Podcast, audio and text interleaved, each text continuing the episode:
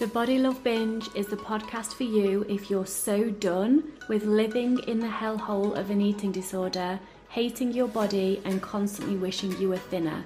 If you're truly ready to heal from anorexia, bulimia, or binge eating disorder and genuinely make friends with your body, then you're in the right place. I'm your host, Victoria Kleinsman, a food freedom and body love coach, eating disorder and abuse survivor who's on an absolute mission to love and support millions of women to come back home to self love and intuition eating. If it's possible for me, I know it's possible for you as well. Thank you so much for being here. I'll see you in the episode.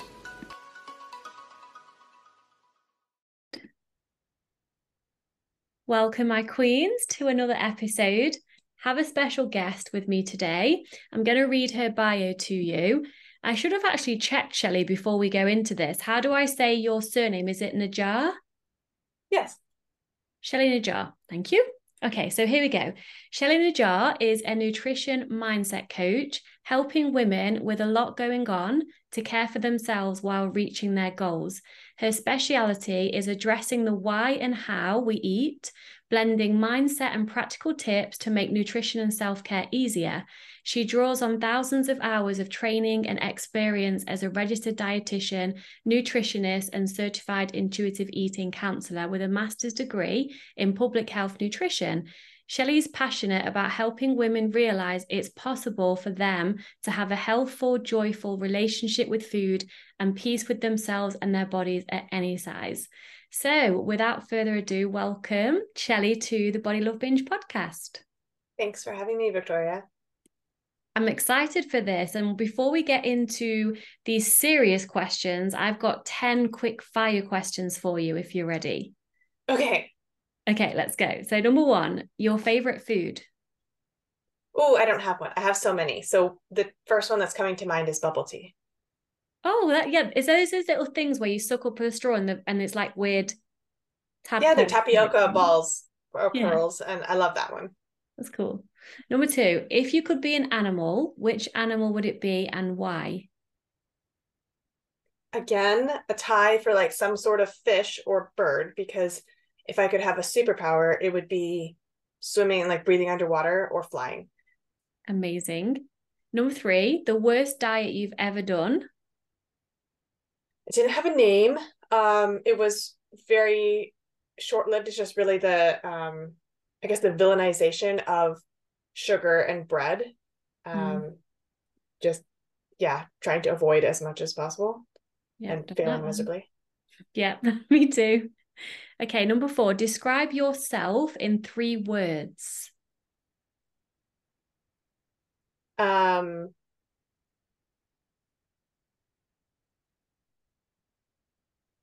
this is something that I used to say. It is I plan spontaneity.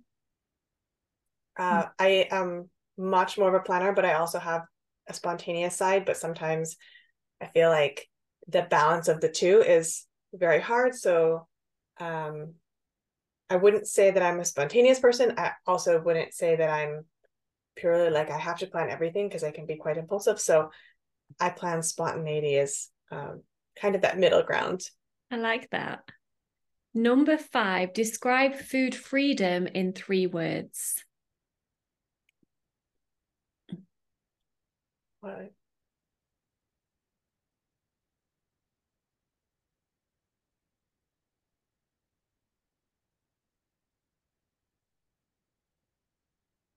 Well, it's a tie between I consume food and I move on. Um, I feel like I consume food is kind of that idea that food doesn't consume me or my life. Mm. And um, I move on is that feeling that I hear from a lot of people um, as they work with me that it's just like, oh, I just ate and I just moved on with my life. Like I just kept going, right? Like it wasn't this thing where I just kept thinking and thinking and thinking or um, it ruined my day. It was just like, oh, I moved on. So I kind of like that. As, I love that as a practical food freedom. Yeah. And I love how your brain went there because my brain, because I wrote these questions, obviously, would go to three random words, but I loved how you form like a sentence. I just found that really interesting. I just love how different everyone is. I would say something like freedom, joy, liberation. But then your brain made a sentence that's so cool. yeah, I guess um I guess I was trying to think of like three random words and I couldn't. And I was like, oh, well, the sentence has three words. Let me check. Yep, it's th- one, two, three. Yeah, no, I absolutely love it. Okay, number six. If you you might not know these, and that's okay because this isn't everyone's thing. Do you know your star sign and or human design? Nope, no idea. That's fine, no worries. We can skip that one. Number seven, do you know your top value in life? Oh, that's such a good one. I haven't redone it in a while. Um, just thinking about like what what do I want um broadly and and what's important to me broadly. Um, last time I did some values work, um, there was a really big sense of belonging that came up, and it's probably still a pretty strong one um, now is like for myself and for others like creating that space of belonging and that feeling of belonging. Um, i know that's not a typical like value when you're talking about values. Work like a lot of people don't come up with that one. Um, you know like integrity or or something like that. But like belonging is always one of mine um, that comes up pretty strong. So i'll say that one yeah. And you also get to decide, right? You get to choose whatever yeah. value you want. okay. Do you have, I mean, I started off by saying these are 10 quick fire questions. If someone asked me this, I'd be here forever. Number eight, your favorite book. Oh. I mean, there's a ton that are like super impactful. My favorite fun one, because it just took me by surprise, it was the first one that I had ever read in this genre, um, it's called Ella Enchanted. I did not watch the movie. It's a young adult fiction. It's it's um a retold fairy tale of Cinderella. Mm. And it just opened my brain to this entire subgenre of retold fairy tales, which is now my all-time favorite. Um, and I had never I didn't know. I didn't know it was going to be a Cinderella story. So I was just like blown away when I was reading it and I recognized some of the elements and I was like, but this is different and it just really it was so um like I think I was in middle school or something when I read it and it was just it so changed the way I thought about stories and storytelling and what was possible there that mm-hmm. I loved it. Like I still I used to read it every year, like once a year. Um and mm-hmm. I at one point almost like had it certain sections of it memorized because I had read it so many times um but i just i love that idea of like oh, i never knew that you could do this. I never knew like like you were saying that you can make your own rules about this thing and like you can take a framework and then oh there's these elements. And i think there's such a, a creativity about keeping certain elements to make it recognizable and then still changing it so it's new. Um kind of like historic fiction like when you you have certain elements because these are history points right? And then you re redid it. Or um in a certain way like the alternative history fiction like when they what if you know something some major historical point didn't happen or happened differently. Um i just think that's fascinating when you can take what is and then you were like well let's reimagine this or let's let's you know work around certain things or like make a different reason why that happened or um i don't know. I guess i'm i'm similar to you like yes, we could be here forever. So can you just repeat the title again? Yeah, it's Ella Enchanted. And I'm trying to remember the author's name. I feel like it might be Gail Carson Levine. I'm not sure, and I don't know how to say her name. I it's one of those things where you only read it, you never hear it said. I don't know if you oh, have certain words like that too, but on Google as well, I'm sure. Yeah, yes. Oh. I think okay. I, if I'm remembering correctly, Gail, the first name is spelled G A I L. Okay, thank you. I'm gonna I'm gonna look at that for myself. Number nine. Okay, this is also a hard one. Your favorite movie or one of your favorite movies? Uh, wow. I'm trying to think of ones that I I rewatch a lot. and now none is coming to mind. Like I said, it's not Ella Enchanted for this one. I I am not usually a fan of like my favorite books becoming movies. Mm. Um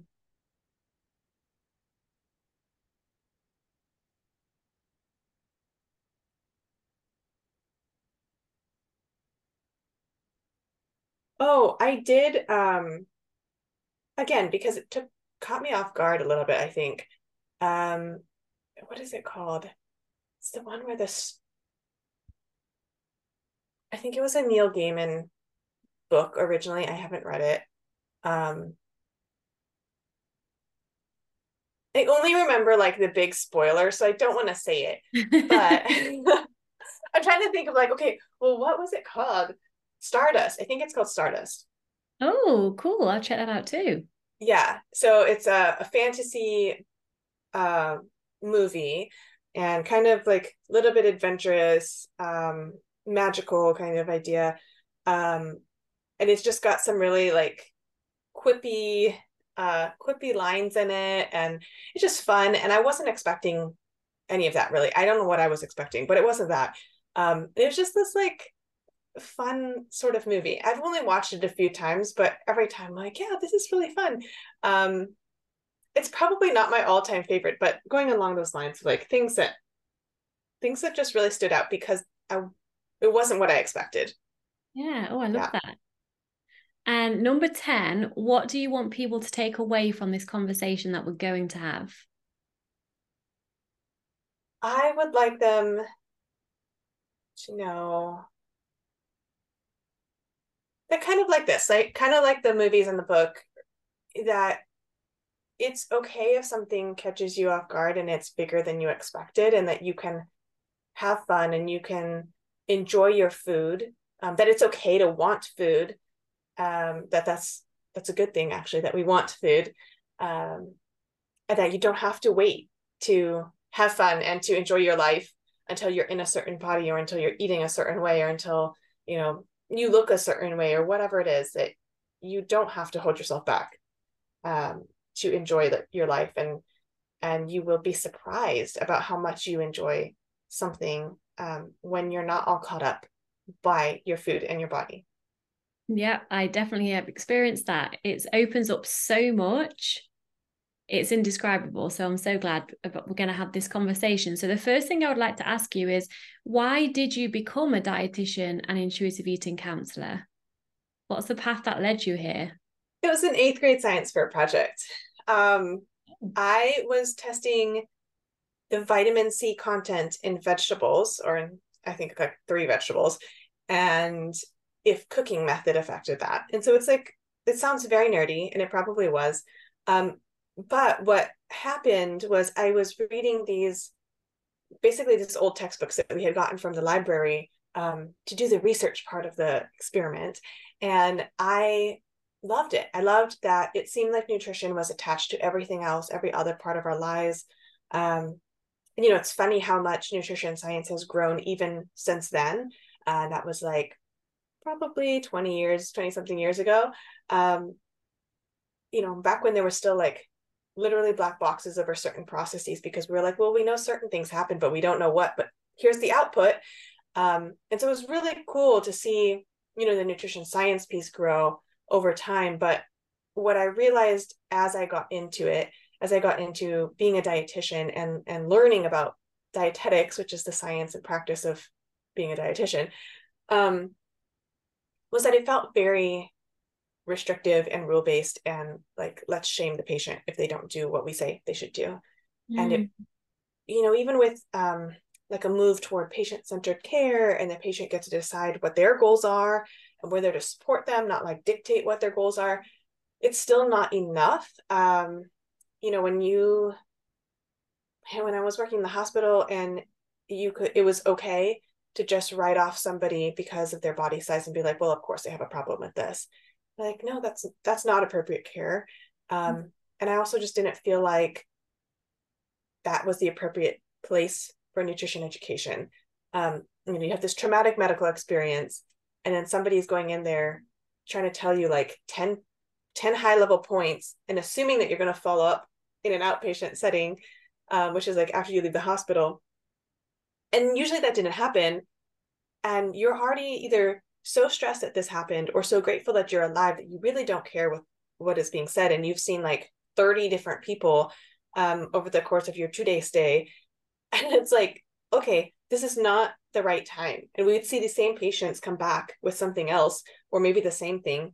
They didn't remember that you know we talked. And they their condition is getting worse and then we blame them for like not following the rules. We would call it non-compliant. Yeah. And you hear a lot of that same thing in like in diets and in diet industry and in our own self-talk right? Like why can't i just do the thing? Um I, I should have known this. So and so told me this before. I've already talked to a dietitian. I've already looked at this thing. I know all this information and we just don't do it.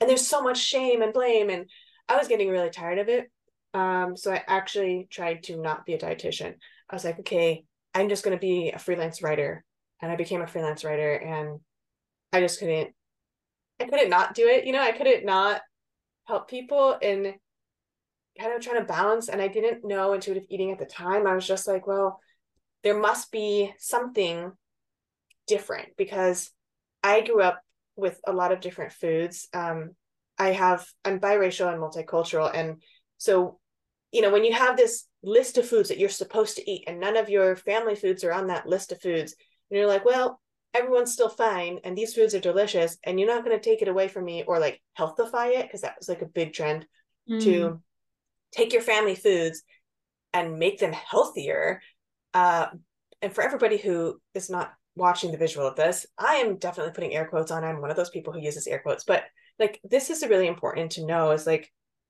family foods can be just fine. Any foods can be just fine.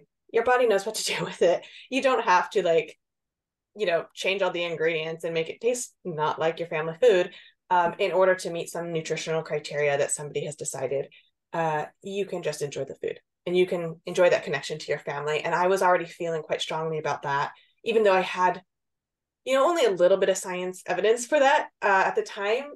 And so i was like kind of building my coaching style and my coaching around that piece of like okay if i'm interacting with a, a client or a patient i'm going to make sure that they know that their family foods, their heritage in their foods, like that can still be there. And and if you're really busy and it doesn't make sense for you to cook everything by scratch and go to the farmer's market for something or other, that's okay. And let's just work around that. And let, let's just figure out how you can make this practical and how you can do this without driving yourself into super restriction where you're not going to do it anyway.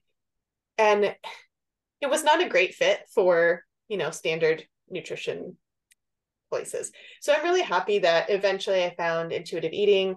Um, i had had one instructor give us like a one hour lecture on the concept of health at every size weight neutral care and intuitive eating. And you know to fit it all in one hour means you're really high level. Um, so i had sort of known that these ideas existed but i didn't really know until i got into nutrition and started trying to practice on my own, trying to cobble together a little bit of this like non-restrictive food. Mm. And I was considering calling myself like the junk food dietitian because I was so frustrated at the industry and this idea that we would even call something junk and all yeah. of this.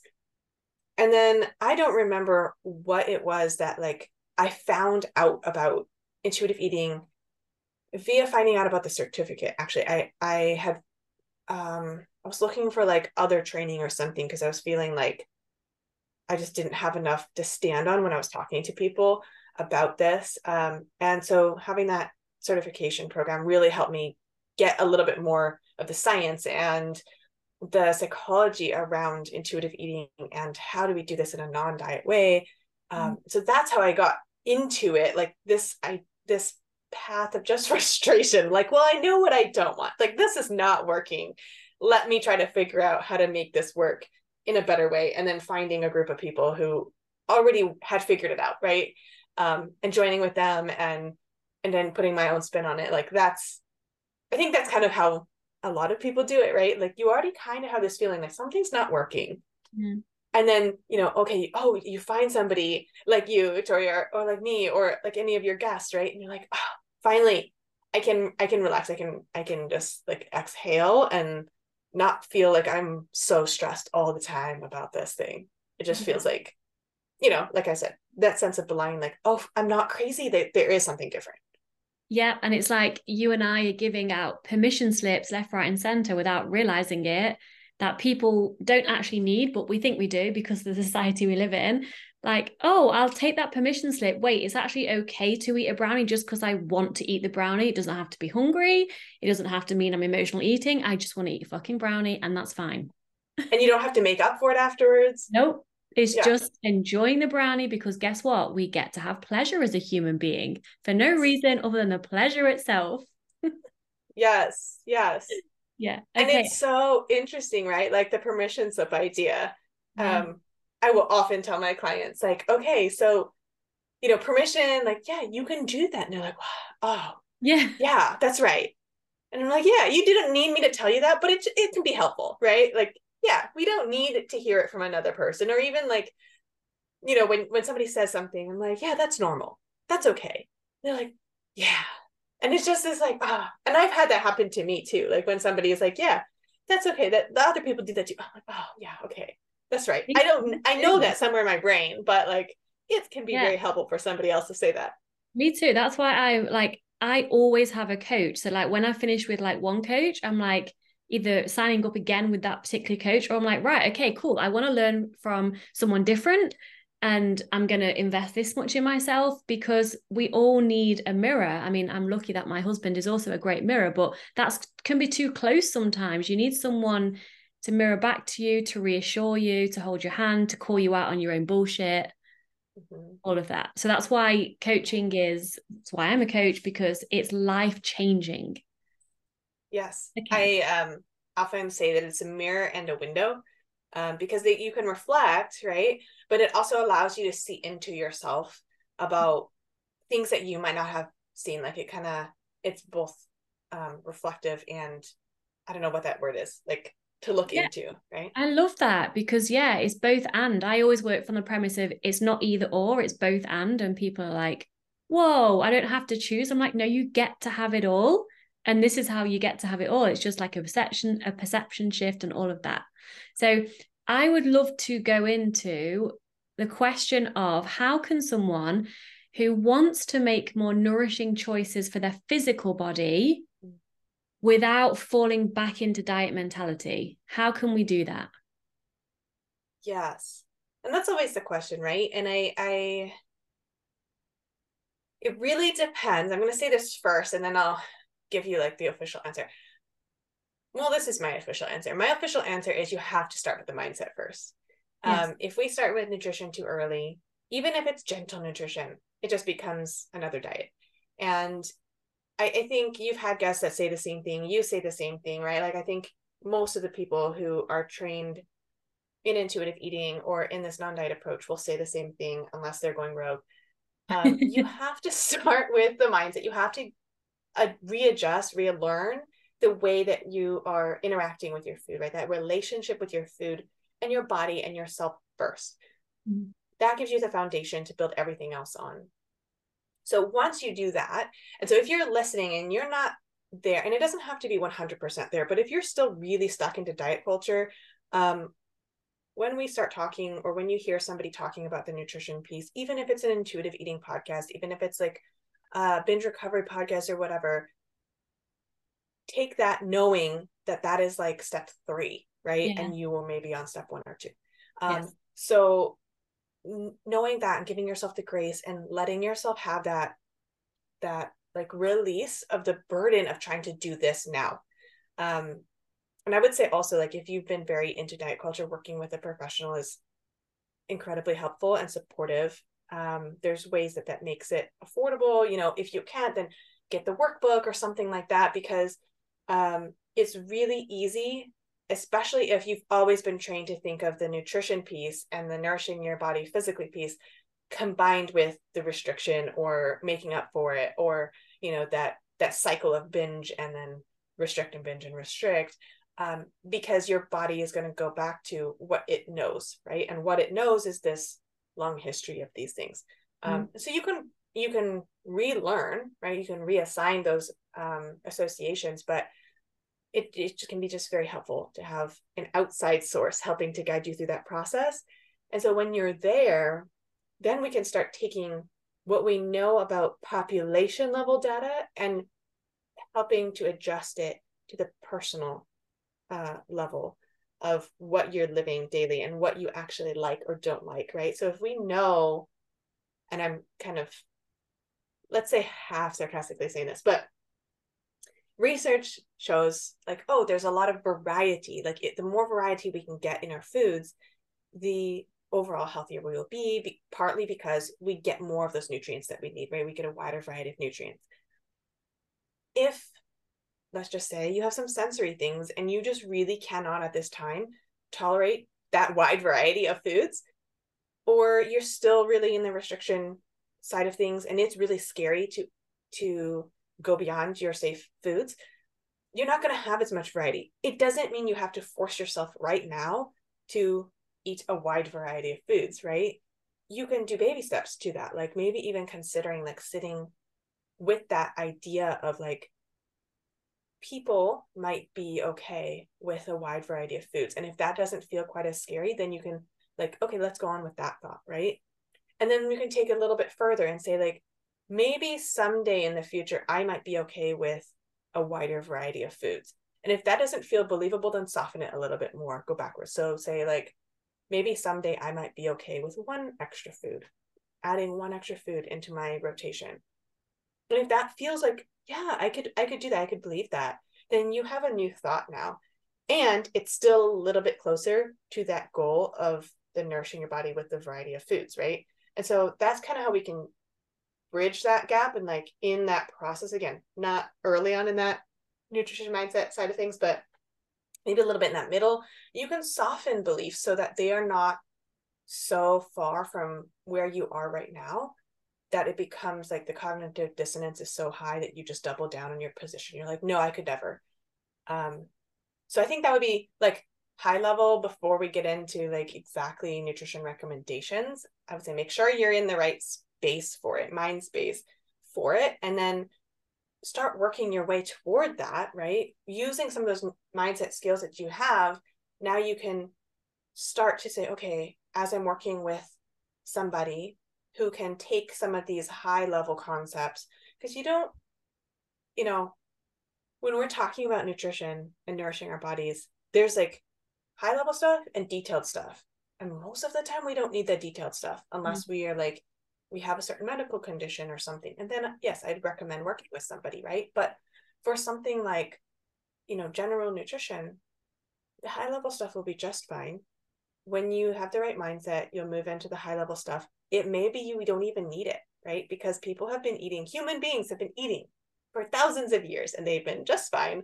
And it before we knew all these things, I mean, yes, we've learned a lot in the last 20 years. We've learned even more in the last 2000 years, right? So the human race has been going on, you know, and it's it's fine. So your body will be able to guide you as you start recovering those cues, as you start with the mindset, as you start nourishing yourself um, in that refeeding process and allowing yourself to eat uh, that that process and moving like you said toward pleasure satisfaction in your food and and I'll, I'll tell you after this because I've been talking for a while. I'll tell you the difference, how I define the difference between pleasure and satisfaction. But as you move toward that, we have research that shows that the more you eat in an intuitive way, uh, the the more you're meeting those nutrition requirements, mm. even without trying. Like even more so than trying to aim at the nutrition requirements to start with right? And i just find that fascinating.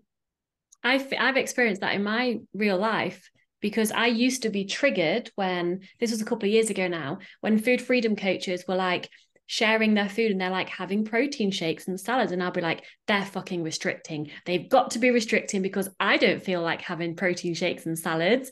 And I was judging the hell out of them without even knowing what was going on. But naturally, because I'm just intuitively listening to my body, I want things like protein shakes to add extra protein in when it feels right. I want sometimes salad over something else because everything's available if we get out of our own way and like you said have the right mindset and the right relationship with food your body wants to feel good. So it's naturally going to give you a balanced diet anyway if we get out of the way and stop diet culturing everything. So yeah i i feel what you've just shared. But please go into what you wanted to share about the difference between was it pleasure and satisfaction?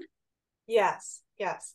And I think this is something that people get confused a lot because if we're talking about you know oh well i i might want that salad but maybe i think that something else is going to taste better right now like well yes i want that salad i don't want something maybe so heavy in general because salads can be quite heavy right they can be quite filling it just depends and like if we're talking about the diet culture salad like where it's just basically lettuce and oh, like no thanks. in water um or if it's like no um it's like this huge filling interesting salad with a bunch of textures and and fats and proteins and you know actual dressing and, and, like all these toppings and things and maybe i eat bread or fries with it because that gives it more substance right and i feel like really good after that. Or mm. maybe i don't because it's a hot day and i am just like overheating and i just want something crisp and refreshing and light right there's something that doesn't feel like it's going to sit in my stomach and that's the difference between pleasure and satisfaction is satisfaction is now and after I eat. So how am I going to feel after I eat this salad that is, you know, maybe this the diet culture salad and like I feel very pleased with myself. It's not pleasurable, right? It's not satisfying. So it's none of the things. Hmm. If I eat the fries right now, but it's a super hot day and I'm feeling like kind of lethargic and I just I just want something cold and I decide to eat a hot fresh out of the fryer basket of fries, that could feel kind of heavy, right? might taste good right now, pleasure, good in the moment, but it's not going to be satisfying, good now and after I eat. But maybe that salad with stuff on it, right? Like an actual salad with like interesting things and hearty things on it, but not too heavy, would feel crisp and refreshing and cool and like interesting enough that I feel like I ate something and I actually had nourishment, right? I actually ate something, not just tricking my stomach into thinking I ate something. Mm. I actually eat something. And so I have energy. I get some some fluids from the foods that I'm eating. And maybe I also pair that with like an ice cold something, right? Whatever drink I'm feeling like in the moment. And that feels really good. And that feels good now when I eat it because it's interesting and it's got textures and it's got flavor and it has dressing and all these things. And it's interesting and it's satisfying after I eat because it doesn't make me even more tired and even more like heavy feeling and slow and lethargic. But now maybe I'm refreshed enough to do something, right? Now yeah. maybe I'm feeling more comfortable in my body. Yeah, I love that. That's, I'm going to go with your, let's say, stage three, because when I introduce this with clients, it is the latter stages where they've got over the honeymoon stage and they're no longer judging themselves and they're just eating whatever they want and they're wanting to start to feel better physically i introduce what you've just shared and i have it as like a analogy like a table so you've got a table pun intended and when you're making decisions around food on this table are things like blood sugar regulation energy digestion physical feeling all of that stuff what isn't on the table is anything to do with body size body weight body image and so when you're coming to make a decision, depending on what time of day it is, what you've got planned after, what you're doing next, etc., on the table you can consider how am I going to feel after without making it into like a checklist what you have to go through. It's just a general intuitive check-in with yourself. I've got the gym class later, so actually I'm not going to want that big pizza and fries and a dessert not because I'm not allowing it, but because I'm going to feel better physically and later. If I have this now, and then I'll have that tomorrow.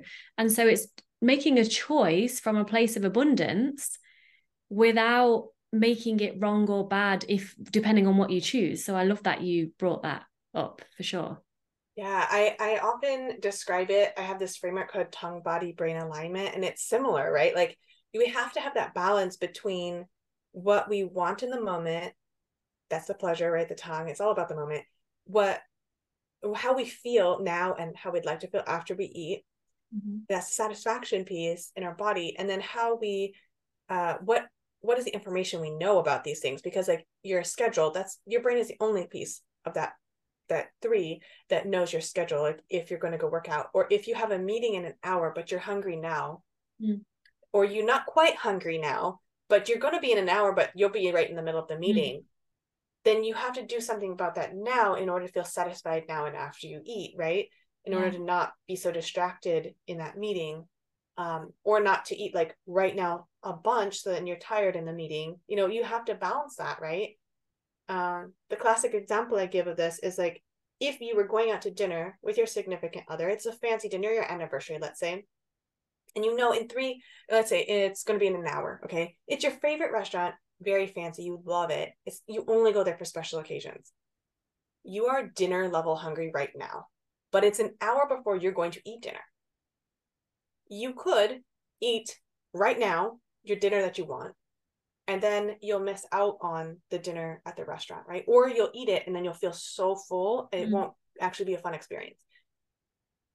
You could do that. That's okay but if it's important to you to eat together and to have that connection over that meal and the meal that you've been looking forward to you know probably all year and you would like that experience then you don't eat the dinner now right? You eat a snack now so that you will still be hungry later for the dinner mm and that will be enjoyable and the snack will be enjoyable and you won't have to be like i'll ruin my appetite or i have to save up my calories or whatever it is right? Like you can just like you said it's not this checklist. Like yes we teach these frameworks and we teach these examples but once you get it like you actually don't have to think about it in terms of this right like you actually usually you don't think about it at all like it's just a thing that happens um, and from time to time, you might be like, oh, okay, what do I want to eat? Or, oh, okay, this is going to happen. So then what? But it just kind of, that process is so, um, so practiced that you don't have to go back to like, well, but which, which piece is on the table and which piece is not, or which part of the framework am I not? Like, it can be a helpful tool, especially when you're really stuck because we all get those days. But it just, it happens so much faster, right? Like, it, it's not yeah. something you have to stop and be like, okay, well did i did i check this one okay am i in the right stage yet uh, okay and yeah sometimes it will be like it's fluid right sometimes even me probably even you right like we go back to like way back when we like something will just trigger something and we'll be like way back in our progress but we didn't go backwards it's all mm. just like it's all just there right um it's the both and approach like yeah you can be most of the time in this farther, more advanced stage into intuitive eating. And some of the time, you will also be like, you know, seven when somebody called you some name that has now like permanently etch itself into your brain and all the feelings and emotions and the thoughts about what you need to do about those things will mm-hmm. come back and you know it will change your eating or it will change that for a little while. And it won't last forever right? Like there's just this a constant movement through the stages or the processes or whatever we want to call them like depending on who mm-hmm. you're working with that it's just that's how it is and that's okay it's not like you've lost progress yeah and i love how you keep saying it's okay because it is if someone eats and they felt they feel too full and they actually didn't want to eat that much it's okay no one's going to die you're not going to bust combust into flames yeah you may be tired later you may feel physically full it's what you make that mean. It's okay. Self compassion, forgive yourself. There's actually nothing to forgive yourself for, but if you feel like you need to forgive yourself for something, do that. It's just food. Like the stakes are very low. So it's I I also encourage that with my clients to just remind them that because as you I'm sure you can remember Shelly or you've seen it with your clients we can get in such a dark place where it feels so heavy and it's so bad and it's so wrong and it's like wait a minute, it's just food. Obviously, it's linked to weight gain and what that means. That's where the heaviness is from. But surface level stuff, it's just food. Your body can d- handle it. No worries. Just like allow yourself to relax and move on. And that's why support is really necessary at those points because then you don't drive yourself crazy doing mental gymnastics, hating yourself for a week. You just can get over it like really quickly with the right support. Yeah, right. And that's what we're talking about the um, catastrophizing right? Like I, I ate this food and it's going to be forever, or I ate this food and now everything's falling apart. All my progress is lost because mm-hmm. that's what diet culture teaches us, right? It's not like it's your fault for thinking this way because you've been trained to think this way. This is how they tell you to think. Like, oh, you fall off the wagon. Like, oh, I have to work so hard to get back onto this wagon that's moving on without me, and my life is moving on without me, and everything is terrible. Mm-hmm. And that's what that's what we're taught, right? Like you eat this thing, it's going straight to your hips. It's going like did you know that it's better to throw it away than to throw it on your waist right? What is what's the thing like it's wasted either way or something like that? Like oh my gosh this is so stupid. Um it's not wasted. Your body will use it. it it's okay right? Our bodies are fantastic and marvelous and they they can figure it out. They know how to use foods right? We may be freaking out about it but our body's okay with it. Um and and you're not going to be there forever. Like i think sometimes it's not actually about the food itself right? Like i think a lot of people in in this um style of coaching right we're always talking about like maybe sometimes it's not about the food right? It's about something else that's going on. Um i kind of forgot where i was going with that. I had a different point but um you know it, it's it's interesting because sometimes it's actually about like how are we interacting with this thing right? Like we we say that it's about um oh i know what it was the sense of control like it just feels so out of control to eat something that you feel like isn't allowed or in an amount that feels bad or you did something that you felt was more diet culture because especially when we're talking about like more advanced um when we are talking about gentle nutrition and you did want that salad and then you start freaking out like well did i really want that salad? Or was it just like maybe i'm going back into a diet? You know oh what if i actually wanted the, the diet coke instead of the regular coke because they taste different i've heard i don't i don't drink them but like you know it it tastes different in some people and like oh okay i actually want that flavor it's not about i didn't want you know something that was in the regular coke it was because i actually wanted the thing that's fine. Diet culture diets don't own those foods, right? Like that is okay. It is okay to want a salad. It's okay to want like, you yeah. know, uh, whatever. Um, that's okay. Yeah.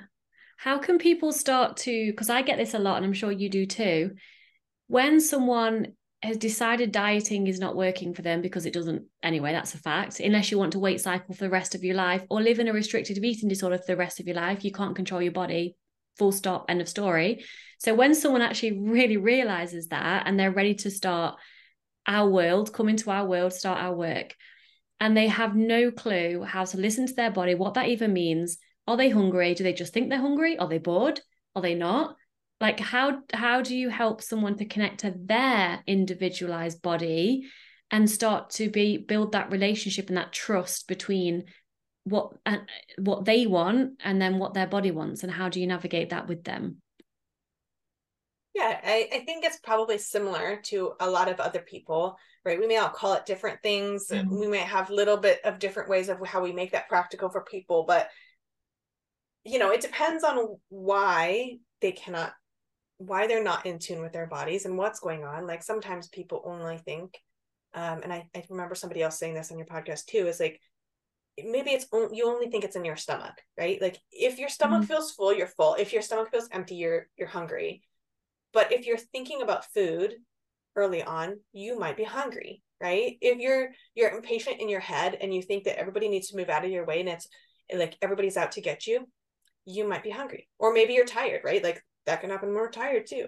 It, mm-hmm. it's a lot of like let's just figure out recovering certain signals. Let's tune in more not just to our physical body because sometimes we can be quite in tune with our physical body in some ways like overly concerned with the physical of like well i had a tiny bit of bloating. My stomach made a little bit of noise. I must be intolerant and you're like no you're stressed or no that's just digestion you've just forgotten what actual digestion is like right like that's normal it is normal to have a little bit of gas when we're eating it is normal to have a little bit of noise when we're eating right like let's normalize certain things about it. Um, it is normal to actually want foods.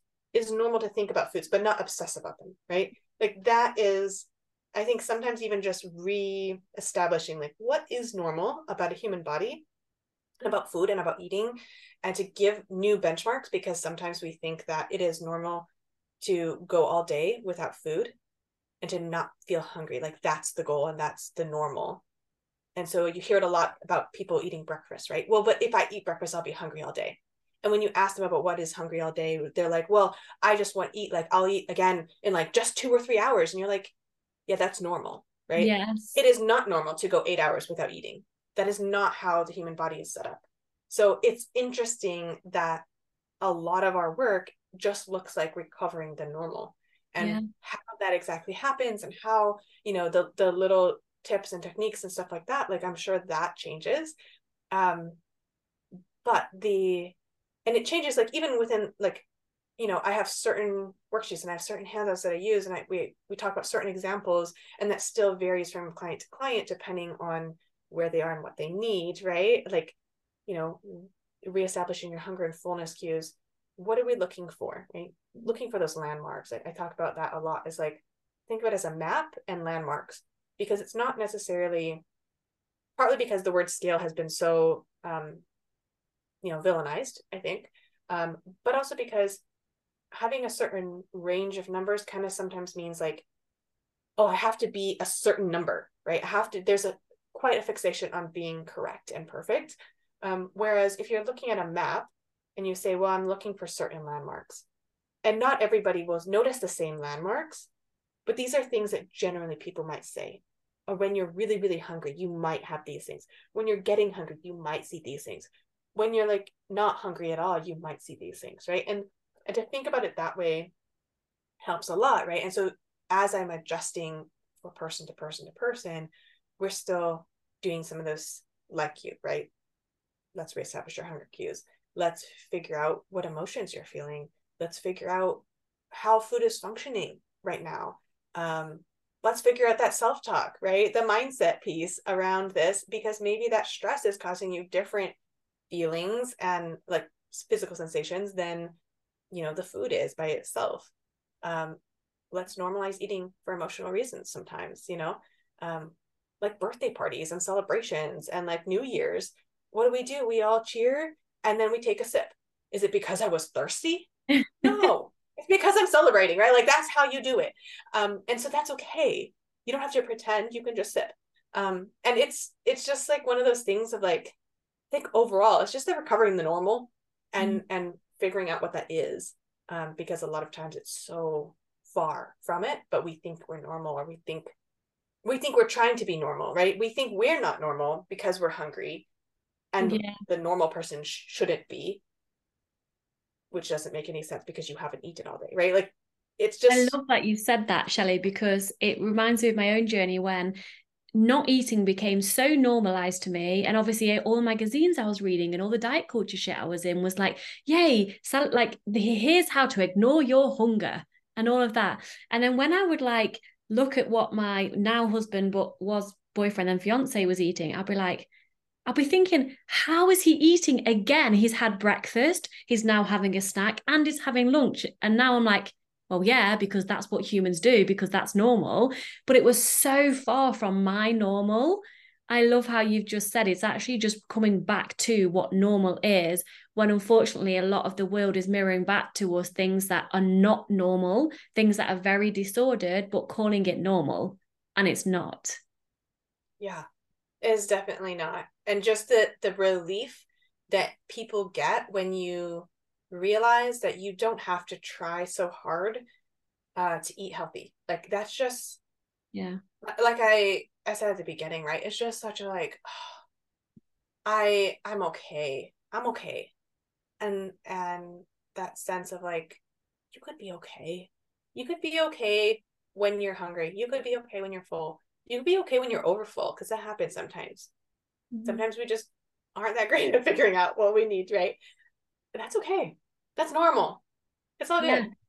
Yeah. Normal eating is not what old normal eating is not what previous dieters and restrictors think normal eating is. Normal eating is eating past fullness sometimes, eating a cookie or brownie just because you want to, overeating in quotes. I'm using that word overeating because that means there's an imaginary line what's okay and what's not okay. And I don't believe in any of that it's all normal and it's all okay because like you said previously Shelly your body knows what to do and if you're actually very in tune with your body you'll notice that if you eat a lot in the evening perhaps you're at a dinner party whatever you'll naturally potentially be less hungry the next morning if your body doesn't need that your body might need that and therefore it will send you hunger signals again in the morning but just to surrender and trust that your body knows what it's doing it's been keeping humans alive for however many thousands of years we've been on this planet. It's so adaptive. It's not going to die if it's not got the perfect amount of vitamins and minerals in the diet. It can it's okay. But as I'm on the subject of vitamins and minerals, one of my questions I had for you, Shelly, was what supplements, if any, do you recommend like the general person taking when they're living in food freedom. So perhaps they're naturally getting a kind of balanced diet. Do you recommend supplementing as well? And if so, what?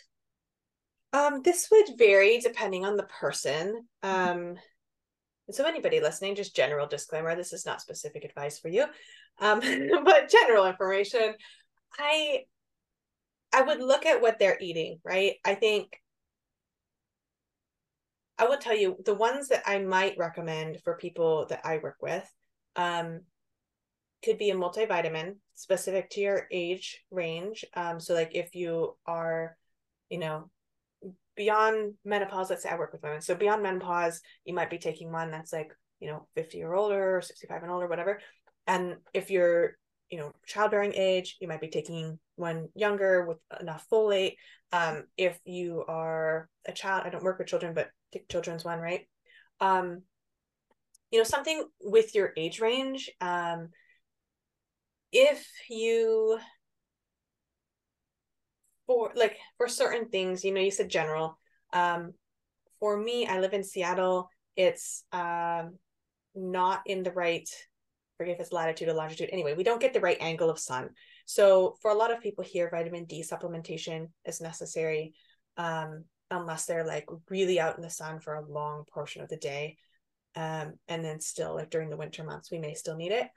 So conditionally, maybe vitamin D, um, maybe other supplements as needed for like sleep or for you know certain other conditions but again that's then no longer general so i think my top two are probably multivitamin maybe vitamin d um and then the dosing of the vitamin D would depend on what we're using it for. But yeah, it's it's fairly simple, right? Instead of having to take like your pile of stuff every morning or like this thing for this and this thing for this, like I go through like some people they want to do that and they have the budget for it.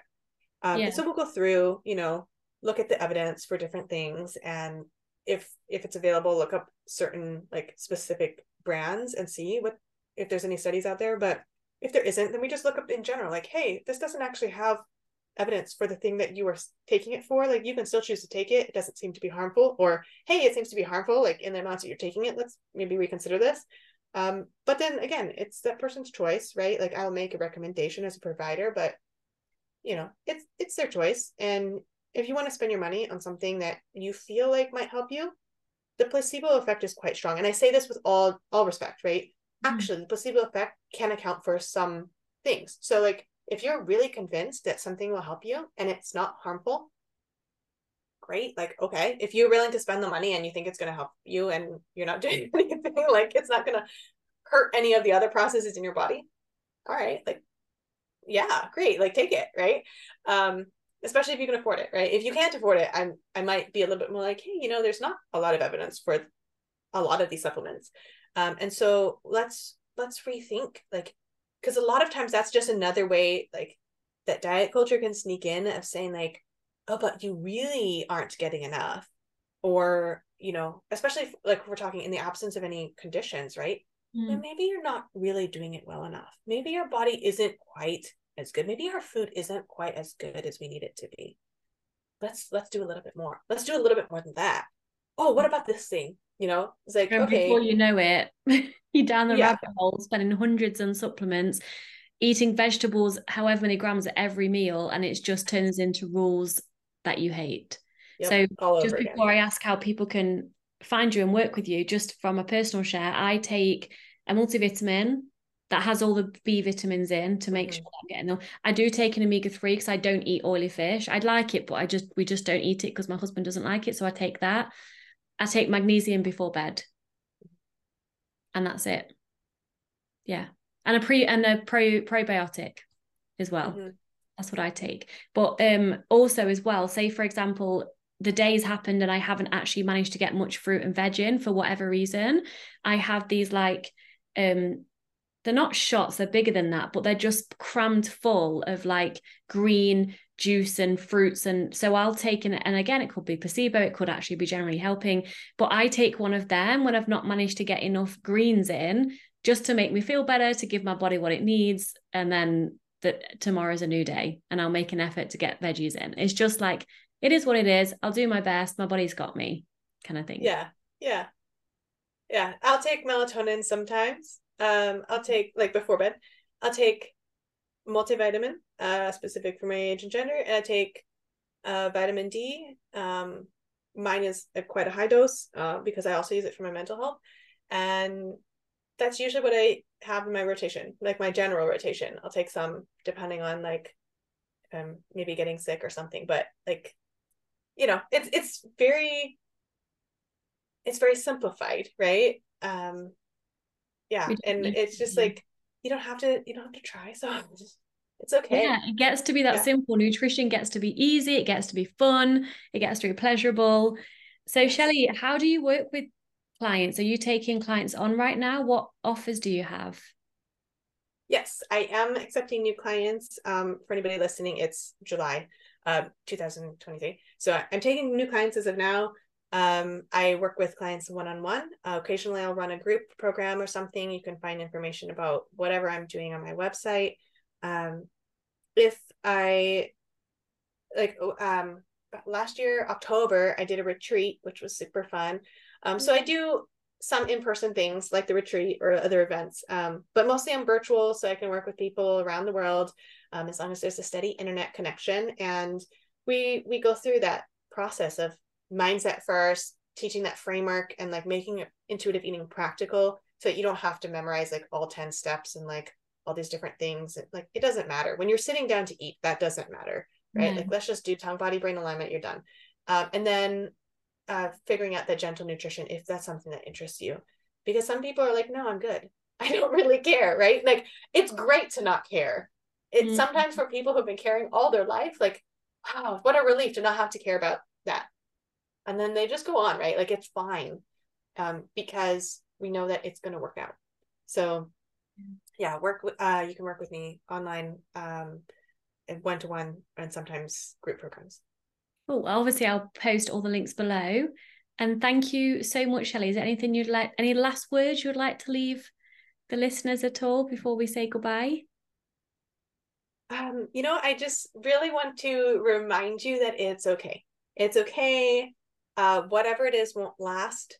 Um, like if it's feeling bad, it won't last. It's not going to be this way forever. Um, that you can relearn what's normal and that you'll actually be able to get there. You know it's not going to be like the someday thing for somebody else and it's never mm-hmm. for you. Like you actually will be able to make it um hang in there. And you know it's it's all a process. So it's okay if it doesn't feel the same from day to day. Like your body's needs change you change the situation changes and it's still going to be okay. Feel that. Thank you shelly so much. Thank you for your time and listeners, I will see you next week. Much love. If you enjoyed this podcast, please share, subscribe, and leave me a five star review. Your support means the absolute world to me, and it really does help me to get my podcast out there for those that need it. Thank you.